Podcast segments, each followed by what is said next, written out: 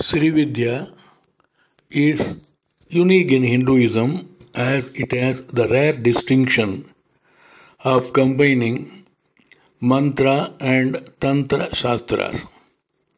Srividya also includes Yoga Shastra.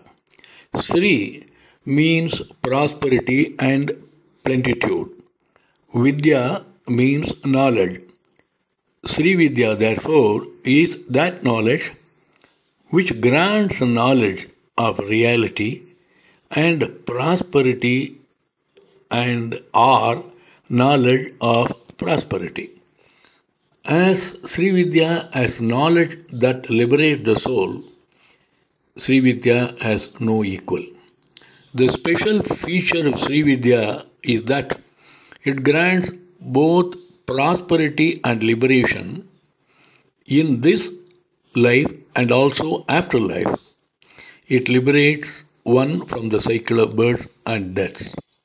In two short phrases, Sri Lalita Sahasranama describes Goddess Lalita as Bhakta Saubhagyadayini. That is, one who grants everything for the welfare of her devotees. She is the universal mother. The Lalita Sahasranama begins addressing the goddess as the mother, mother of prosperity, Sri Mata, Sri Maharagni, Srimad Simhashaneshwari. As knowledge of prosperity, Sri Vidya gives scope for prosperity in this world through Saguna Upasana and for beyond by Nirguna Upasana. Sri Vidya combines Jnana, Bhakti, Karma, and Raja Yoga and synthesize them in one format. It also provides for dualism, Dvaita, and Advaita in worship. As a devotee, if one worships the Devi as different from the self, it becomes Dvaita. When Sri Vidya is practiced as the raising of Kundalini through the chakra in the human body, it becomes Yoga.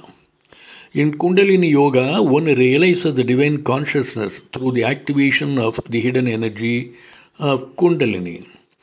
If one meditates on the Devi as that one who is a part of Devi himself, it becomes Advaita. There are six centers or chakras in the spinal channel. Kundalini is said to be initially coiled up as Mooladhara. She is the mother. She passes through the three six chakras from Mooladhara at the bottom of the spine to Ajna in the forehead, then at the crown of the head, Sahasrara, where the individual consciousness fully unites with the consciousness of cosmic consciousness. And in Sri Vidya, apart from the Sahasrara, there is a special Devi, Devi's place that is called Akula. Akula Samayandasta Samayachara Tatpara. This is called Devi's chakra is located over and above the Sahasrara and it contains the Devi Pranava Uma. When you concentrate on the unity of Shiva and Shakti, it unites Shiva and Shakti, and Shakti, Aikya Anusandhana. When one meditates on the Devi as an expression of the universal self, Brahman, it is Advaita. As the mantras are mystically locked, it is Mantra Sastra and it is also a Mala Mantra. Of Mala Mantra, I shall podcast separately. Sound is produced through contact, vibration, and abstraction. This is called Ahata. However, cosmic hiss, if one can hear, is eternal and existent. This is called Anahata. It is not produced by us but only heard. A yogi can hear this. In sadhana, one makes the sound oneself by doing the mantra japa in a rhythm resonant with the vibrations of his nadis and his breath. Through this, one will be able to discover the deeper vibration. This way of merging individual with cosmic is called mantra yoga. Mantra is said to be the sound form of Devata or in Saguna Aradhana God form. One realizes the devatas through the chanting of mantra in mantra yoga. Mantra yoga concentrates the nada, that is the sound, to strike rhythm between individual and cosmic vibration to activate the right nadis to expose one into the Shitakasa or Dahara Akasha, castle space. Shabda is the Tanmatra, subtle attribute of Mahabhuta, that is the primal element, Akasha, that is space. In practices, geometrical worship, Sri Chakra, it becomes a Tantra Sastra. Sri Vidya is also a form of Laya Yoga. Meditation is the means in Laya Yoga. One controls the mind through the control of breath so that my full concentration is possible in meditation. Through meditation, one's consciousness merges in the object of meditation and one realizes the Atman or the Self, the state in which the difference between the one who meditates, the acts of meditation, and the object of meditation dissolve is called samadhi or sayujya. The feeling that these three different are that these three are different the perceptor, the act of perception, and the perceived object are different is called Triputi in Sri Vidya, that is the cause of ignorance or ajnana. One observes during meditation one's own being, the different sheets of consciousness. These three sheets are Panchakoshantarasthita. There are five koshas or sheets of consciousness.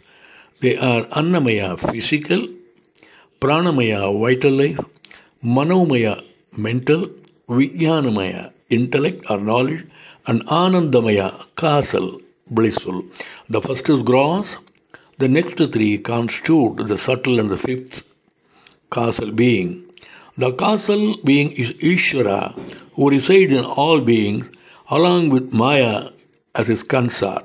She wields the unmanifest form of the divine, Brahman. The mother is Mahamaya, who covered the world with veil of ignorance and lifts the veil out of grace, causing the entire play of creation. This is the cosmic sport she does for the Lord. Her Leela, her play, her action can be seen in Karanakasha are the causal space. She is the moon of that space and she is called Shitakasha Chandrika. What the sources of Srividya? The tantric texts like Rudrayamala expound Sri Vidya Khadgamala Stotra, it is a map and worship of Sri Chakra.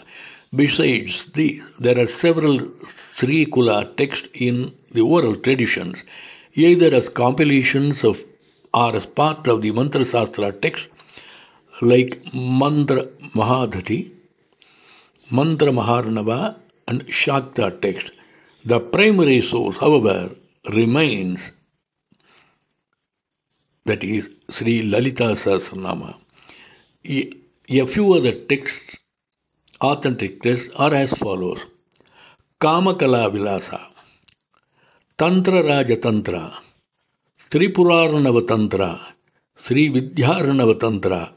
Jnanarnava Tantra, Dakshina Murti Samhita, Gandharva Tantra, Nitya Shodashikarnava, Yogini Hridaya. In addition to that, in essence, the quintessence of Sri Vidya can be found in the Sri Saundarya Lahari by Sankaracharya.